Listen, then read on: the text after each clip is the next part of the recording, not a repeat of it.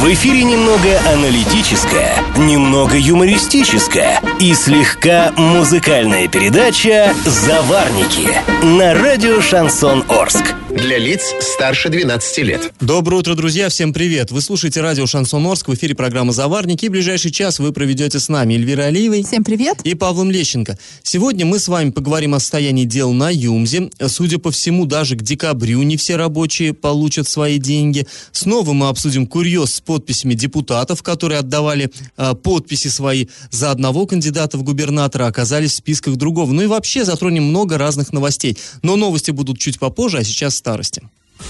Пашины старости. Э, Мы возвращаемся к событию, которое произошло 28 лет назад, в августе 1991 года. Событие это перевернуло весь ход нашей истории, истории нашей страны, но тогда, правда, не все это понимали. Ну и вообще, э, восприятие вот этих событий, путча и последовавших за ними, э, за ним, последовавших за ним эм, демократических так называемых перемен, вот это все было как-то непонятно и было не совсем ясно, как к этому относиться. И вот э, 30 августа 91 года орские наши депутаты провели экстренное внеочередное заседание, где вот как раз обсуждали вот это, как нам жить дальше, что нам делать дальше в, это, в этих изменившихся условиях.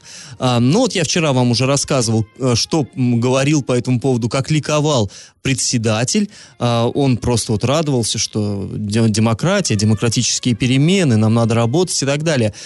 И вот эту эйфорию от того, что страна, да ну что там страна, весь мир, весь мир, по сути, в эти три дня августовских изменился, эту эйфорию испытывал не только председатель, но и многие депутаты. Вот, например, в стенограмме значится такая речь.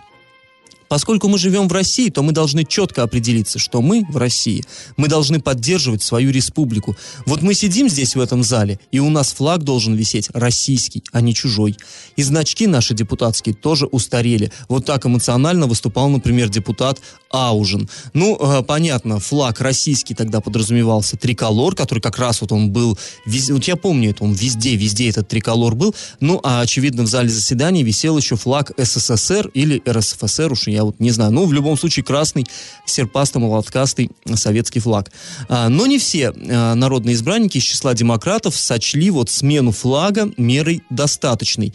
А, ну, флаг поменять-то недолго, да? А что делать с руководством горсовета? И некоторые его просто в пух и прах раскритиковали, обвинили в нерешительности, что вот в эти критические, а, в это критическое время в августе, да, когда был путч в Москве, когда там бронетехника ездила по улицам, а наш горсовет как как-то попритих и вроде бы ничего не делал. По крайней мере, публично никаких заявлений не делал. И это сочли, что ну, это неправильно. Надо же было быть с республикой, страной России. Э, И вот, значит, в частности, председатель своей позиции по поводу происходящего в Москве никак публично не выражал. И вот что про него говорил депутат Митрофанов.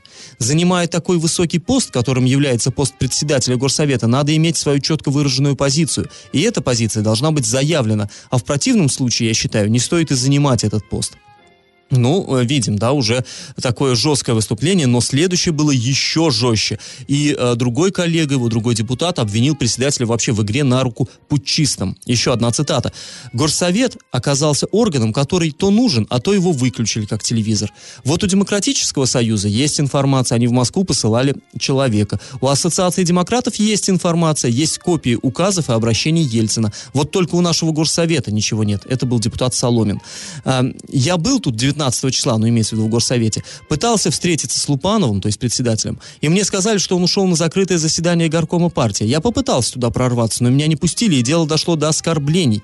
А по поводу выжидательной позиции, так она была не выжидательная, а вполне определенная. Вот кому было на руку, если мы никаких действий не предпримем? Всем ясно кому. ГКЧП. Все тихо тут сидят, а ГКЧП правит страной. Если бы Москва и Ленинград также посидели, мы бы с вами тут не собрались никогда. Мое предложение выразить недоверие председателю и президиуму Горсовета. Такое вот жесткое выступление было. Ну, правда, другие э, депутаты, наоборот, председателя поддержали. О том, как это было, я расскажу в следующем выпуске «Старости» в понедельник уже. Ну а сейчас наш конкурс. В 95 году для демократического уже Орска был разработан герб. Он отправился на утверждение в Москву. Геральдический совет при президенте России этот проект рассмотрел, но кое-что удалил. И вот мы получили нынешний герб Орска. Скажите, пожалуйста, какая деталь в 95 году была удалена?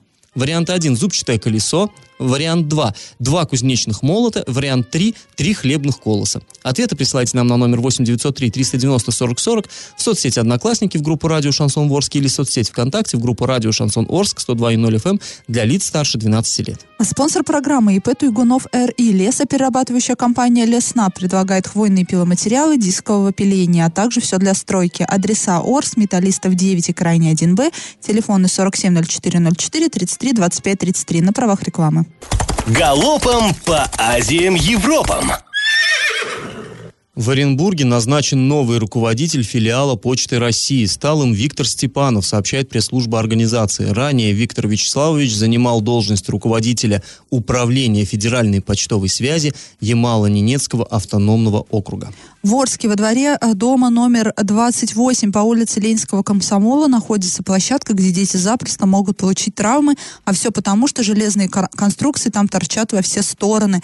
И накануне там поранился ребенок, поранился серьезно, родители обратились в полицию, и полиция начала проверку а, обслуживает этот двор у Калинком, и дозвониться до этой управляющей компании нам не удалось. Ну, удастся обязательно, я думаю. Полиции удастся. Полиции точно удастся. На Комсомольской площади вчера открыли главную доску почета города Орска. Ну, в преддверии Дня города, мы понимаем. Первые лица города поздравили арчан и передовые предприятия города. Всего на стенде оказались портреты 31 арчанина, ну и арчанок, и название 9 лучших предприятий. Награждение прошло в нескольких номинациях. Друзья, после небольшой паузы мы вернемся в эту студию и снова обсудим красную воду в реке Ташлинского района. Выяснилось, что же за вещество окрасило воду. И как это понимать? А воду в реке Ташлинского района в красно-малиновый цвет окрасил марганец. Концентрация этого вещества оказалась превышена более чем в 20 раз. Об этом накануне писали наши оренбургские коллеги с портала orenday.ru для лиц старше 18 лет. После того, как в интернете появилось видео с красно-малиновой водой, а в реке между селами Болдырево и Кузьминки, этой темой заинтересовались в экологической службе региона, а также а, в, Мин, в Министерстве природы и в прокуратуре. Ну, еще бы они не заинтересовались занимались, конечно. Да, тем более и здесь мы обсуждали и писали много где об этом. А по нашему запросу региональный Росприроднадзор сообщил, что между этими селами протекает а, река Иртек. Кроме того, наши коллеги пишут, что вода в этом месте лишь проток указанной реки, вода там не движется. Именно поэтому а, в реку красная вода не попала и осталась вот, ли, вот, вот в этом месте вот стоячей воды. Ну, назовем это, наверное, как запруда какая-то, либо еще что-то. А в самом притоке рыбы нет, там есть только лягушки. Ну, теперь, я думаю, и лягушек нет. В 20 раз марганцовочки-то плеснуть, я думаю, что лягушкам тоже вряд ли это понравится. А по данным Министерства природных ресурсов, в воде зафиксировано превышение по марганцу, а, в два, а, там превышение в 21, ну, почти в 22 раза. И а, по данным Министерства природы, это не стало природным явлением и следствием работы промышленных предприятий. Поэтому дальше именно прокуратура займется этим делом и предстоит выяснить, как вот этот марганец в воду попал. Ну, то есть не природное явление, и промышленные предприятия туда не могли ну, что-либо сбросить. А, а что могло? Вот я, ты я знаешь, не знаю. то есть в любом, в любом Я случае себе это... представляю какого-то мужчину, который просто сыпет марганцовку в воду. Да это надо много марганцовки, или ты разоришься на, на этом вот, э, я не знаю, при, при этом действии странном и непонятном. Для чего-то же это делалось? Экологическая служба сообщает, что кроме марганца в воде не обнаружено никаких загрязнений, все остальные показатели в норме. Известно также, что специалисты Минприроды заинтересовались и состоянием животных и растений, которые находятся вблизи вот этой запруды. Их состояние также в норме. Но не знаю, как может марганец туда действительно попасть. Может быть, что-то э, мыли, э, в этой вот запруде, и в, э, в этом что-то находился вот этот марганец э, или остатки Чудеса. его.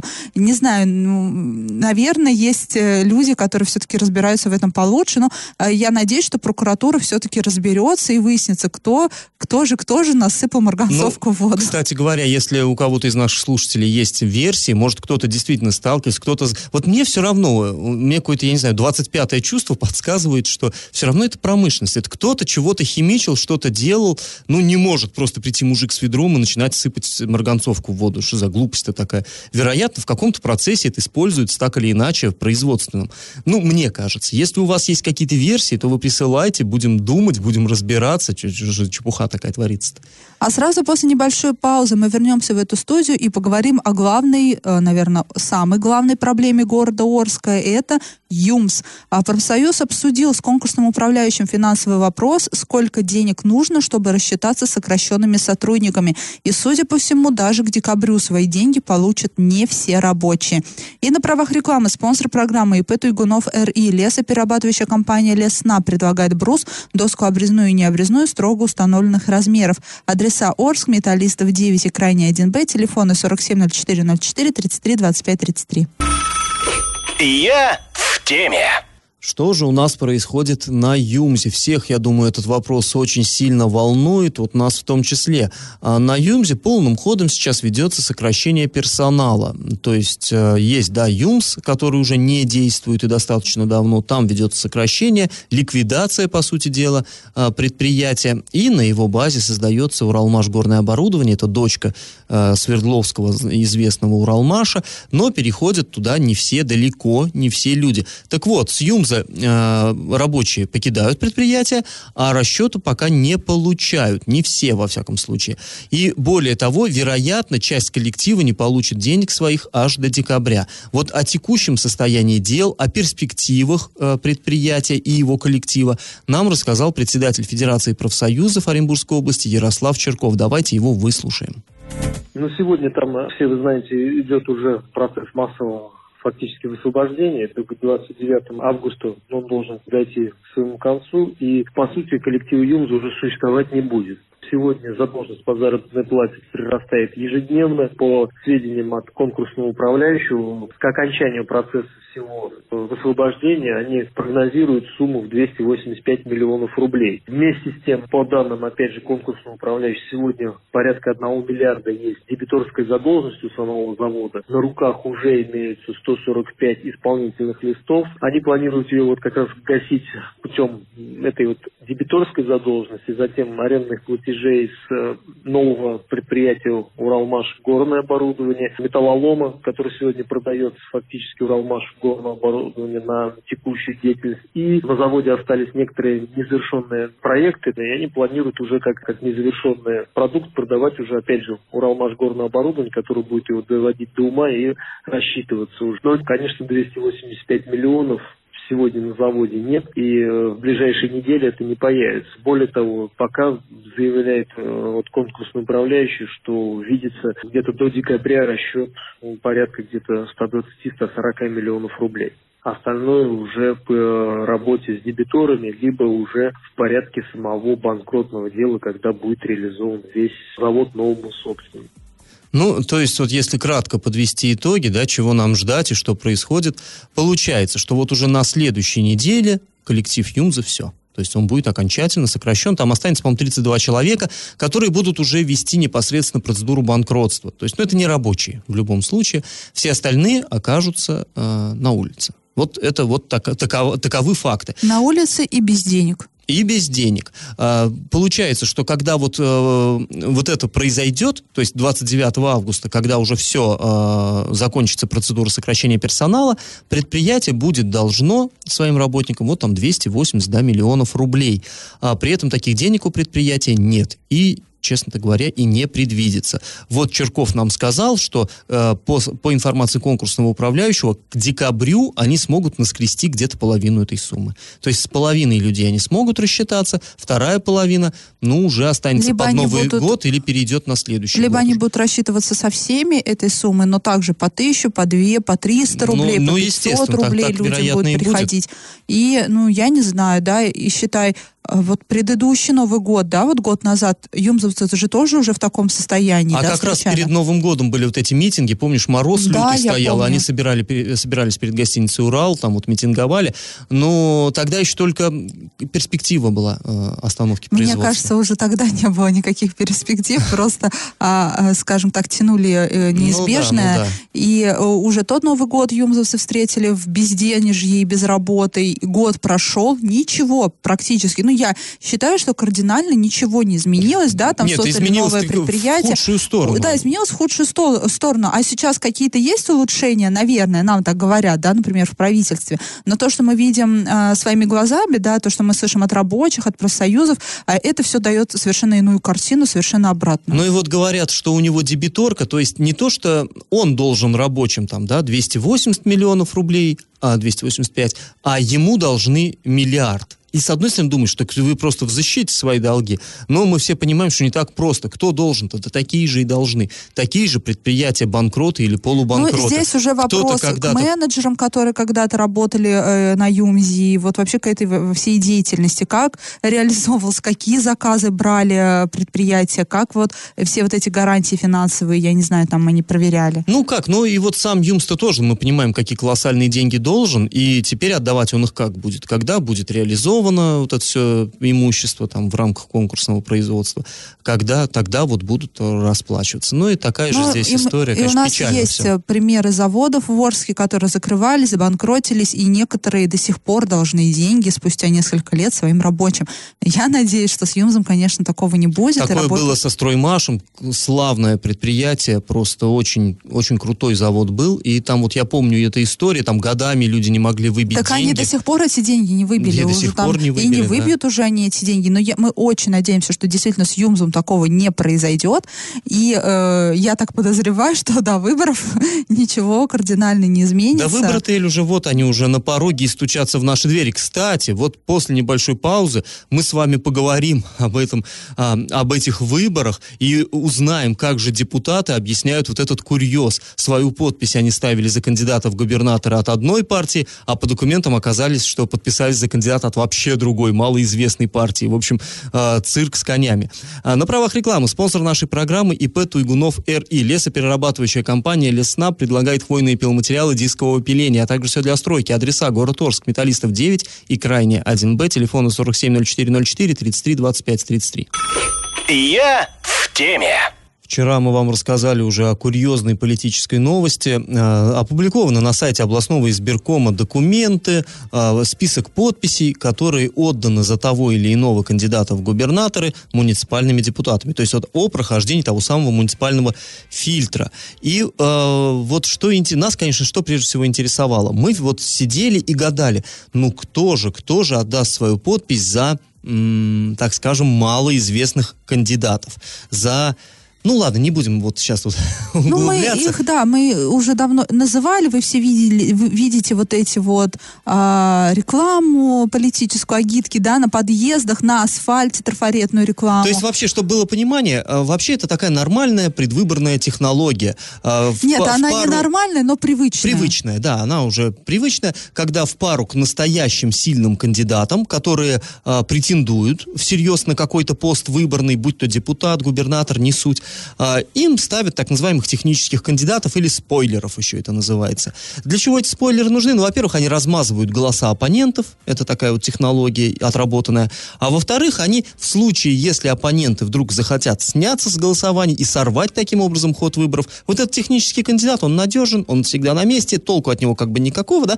но он не позволит вот это все спустить на тормозах. Вот просто не, не, не позволит сорвать уже победу, которая уже почти в кармане. Так вот, э, по мнению очень многих, мы это мнение с Элей разделяем, у нас тоже есть э, такие интересные кан- кандидаты. Они и в прошлый раз были, да, в Да, они 2014 всегда году, были. но тогда не было вообще каких-то непонятных, малоизвестных. А все э, те спойлеры, которые были э, на выборах губернатора, Они когда- были малоизвестны, а теперь вообще неизвестные. Да, они были малоизвестны, но они э, как-то вот все равно в политической жизни что-то там делали, как-то вот пиарились э, как, э, в определенных кругах, ну, например, э, в медиакругах они точно были на слуху. Другой вопрос, что их люди не знали, да, вот, ну, а, просто жители города. А здесь даже мы не знаем этих людей, которых нам подсовывают. Ну так вот, в общем, нас всегда интересовало, какие же депутаты возьмут и подпишутся вот за этих людей, которых, ну, разумеется, не видели в глаза. Вы, а- отдав свою подпись, они выражают им свое доверие. Ну да. И вот, значит, мы увидели вот эти подписи, подписные листы, и оказалось, что очень много депутатов, причем не из больших городов, не из Оренбурга, Орска,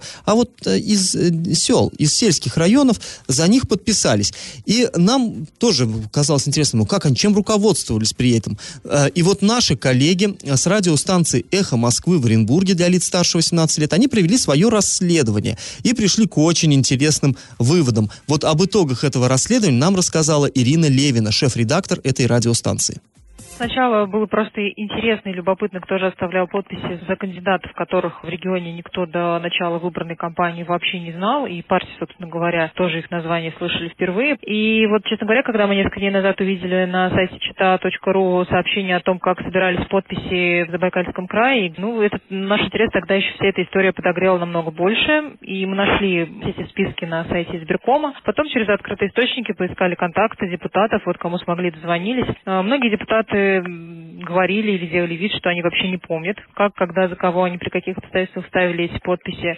А некоторые уже в процессе разговора вспоминали, что подписи оставляли за двоих людей, но вот первые прям звонки, они прям складывались по сценарию, который описывает издание Читару в Забайкальском крае, потому что там как раз э, наши уже депутаты тоже говорили, что они ставили якобы подписи за выдвижение единоросса Дениса Пассера, на самом деле они оказались в списках у других кандидатов, Горячего, Кобзева, Яцина. Ну, понятно, что списки этих э, кандидатов мы в первую очередь и проверяли.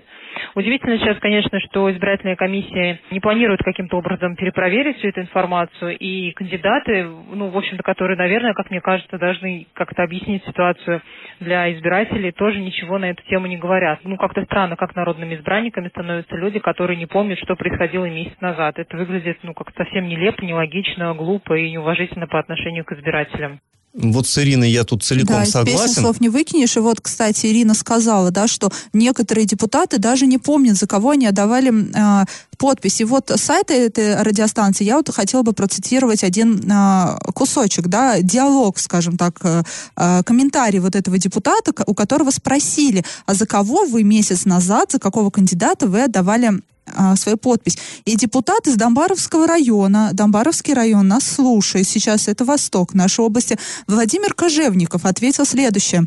Да не помню я, это месяц назад было. Что вы думаете, я заморачивался там, подошли люди, попросили, подписал. Вот и все, делов-то. И вот, вот и все, делов-то. А я что, заморачивался там? Это, по всей видимости, а, просто лозунг этих выборов. Ну да, это такое ощущение, что как бы к этому депутату подходят э, буквально два раза в неделю и говорят, а вот подпишись за кандидата в губернаторы. То есть, ну, действительно, что-то, какой-то цинизм совершенно граничащий, я уж не знаю, действительно неуважение к своим избирателям. То есть он вообще депутат, он не сам по себе депутат, да, он не сам по себе такой хороший. Он представитель, его люди избрали, народ избрал, чтобы он представлял их интересы, выражал их мнение. Вот э, в, в горсовете, там, райсовете, я не знаю, то есть в представительном органе. И он не, не просто свою... И, соответственно, когда он оказывает кому-то, высказывает поддержку, да, за кого-то голосует, за кого-то подписывается, он, он выступает делает от лица своих избирателей. От, разумеется, от он лица своих земляков. Он слуга народа. Вот э, не просто так, да, есть такая фраза «народный избранник», «слуга народа». И вот, уважаемые жители Домбаровского района, те, которые голосовали за Владимира Кожевникова, запомните эти слова. Ему делов-то, и он не заморачивается. Ну, на самом деле, не он один такой, там да, таких не он полна один, коробочка. Просто, да, да, да. Просто... Это просто тот диалог, который был опубликован на сайте радиостанции. Мы, и он, конечно, запал вот мне в душу, прям глубоко запал. Я была просто в шоке. Даже человек даже не притворился и не притворился, тоже... что он какое-то участие проявляет. Ну, не знаю, я не помню, да, за кого голосовал. То есть к нему подошли, он, ну, не знаю, как мужик какой-то, да, глаза такие добрые. Ну, как? Ну, ты же, наверное, прежде чем отдать свои подписи, должен знать, что это за человек, э, что он хочет, какая у него программа, каким он планирует сделать наш Оренбургский край, ну, что-то должно быть. Нет, да, подписался, делов-то. Ну, в общем, э, вот такие у нас грядут выборы, и прям с каждым днем все, как, как говорил классик, чудесатей и чудесатей. После паузы паузы, друзья, мы вернемся в эту студию и поговорим о возможных кадровых перестановках в правительстве Оренбургской области. Появилась неподтвержденная пока информация, что свой пост может покинуть Наталья Левинсон, которую все мы хорошо знаем, наша землячка. И на правах рекламы спонсор программы ИП Туйгунов РИ, лесоперерабатывающая компания Лесна, предлагает брус, доску обрезную и необрезную строго установленных размеров. Адреса Орск, Металлистов 9, крайне 1Б, телефоны 470404 33 25 33. И как это понимать? Накануне э, появились слухи о том, что в правительстве Оренбургской области грядут кадровые перестановки, причем серьезные кадровые перестановки. Телеграм-канал «Городишко» для лиц старше 12 лет э, написал, что э, ИО вице-губернатора, заместителя председателя правительства Оренбургской области по финансово-экономической политике Наталья Лазаревна Левинсон э, готовит вещи на выход. Ну, это такое цитирование, скажем так, да, вот с такой формулировкой они написали, ну что это может означать, да, о том, что, возможно, грядет очередная отставка, либо увольнение, ну, то есть мы все понимаем, что человек может быть не только уволенным, но и уволиться сам, а, там очередная кадровая перестановка, причем серьезная, да, пост серьезный, вице-губернатор, исполняющий обязанности Ну, это не просто серьезный, вообще, на самом деле, кто немножко следит за нашей региональной политикой, Наталья Лазаревна всегда считалась, ну, правой рукой э, Юрия Александровича Берга. Во-первых, это его креатура полностью. Вот это абсолютно человек его команды. И когда пришел новый, новый управленец, все понимали, что сейчас будут зачищать ряды.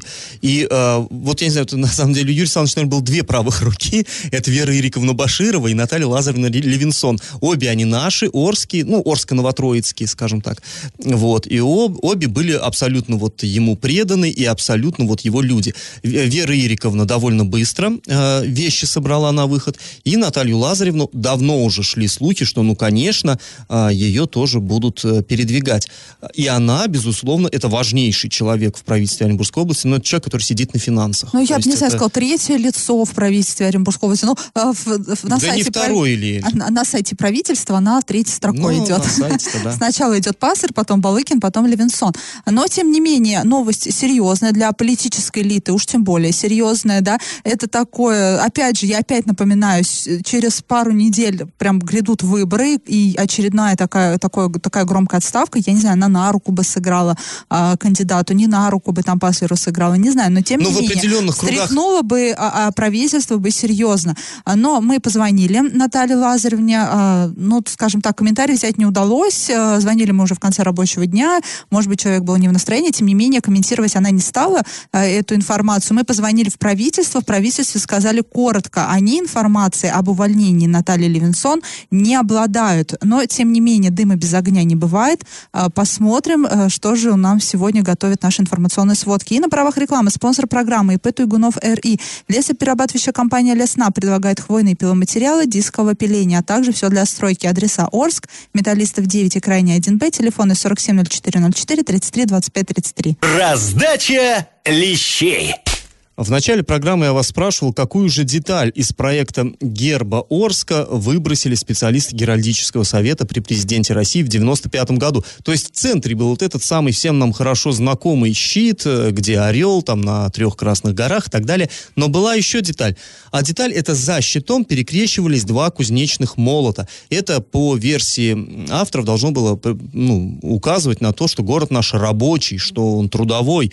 И, ну, в общем-то, совершенно логично. Но почему почему-то это не вписывалось в какие-то геральдические рамки, и вот эти молоты в итоге убрали, и мы получили то, что получили. В общем, правильный ответ сегодня два. И победителем становится Юрий. Поздравляем его и напоминаем, что спонсор нашей программы ИП Туйгунов РИ, лесоперерабатывающая компания Леснаб. Брус, доска обрезная и не обрезная, строго установленных размеров. Адреса Орск, Металлистов 9, крайне 1Б, телефоны 470404 33 25 33 на правах рекламы.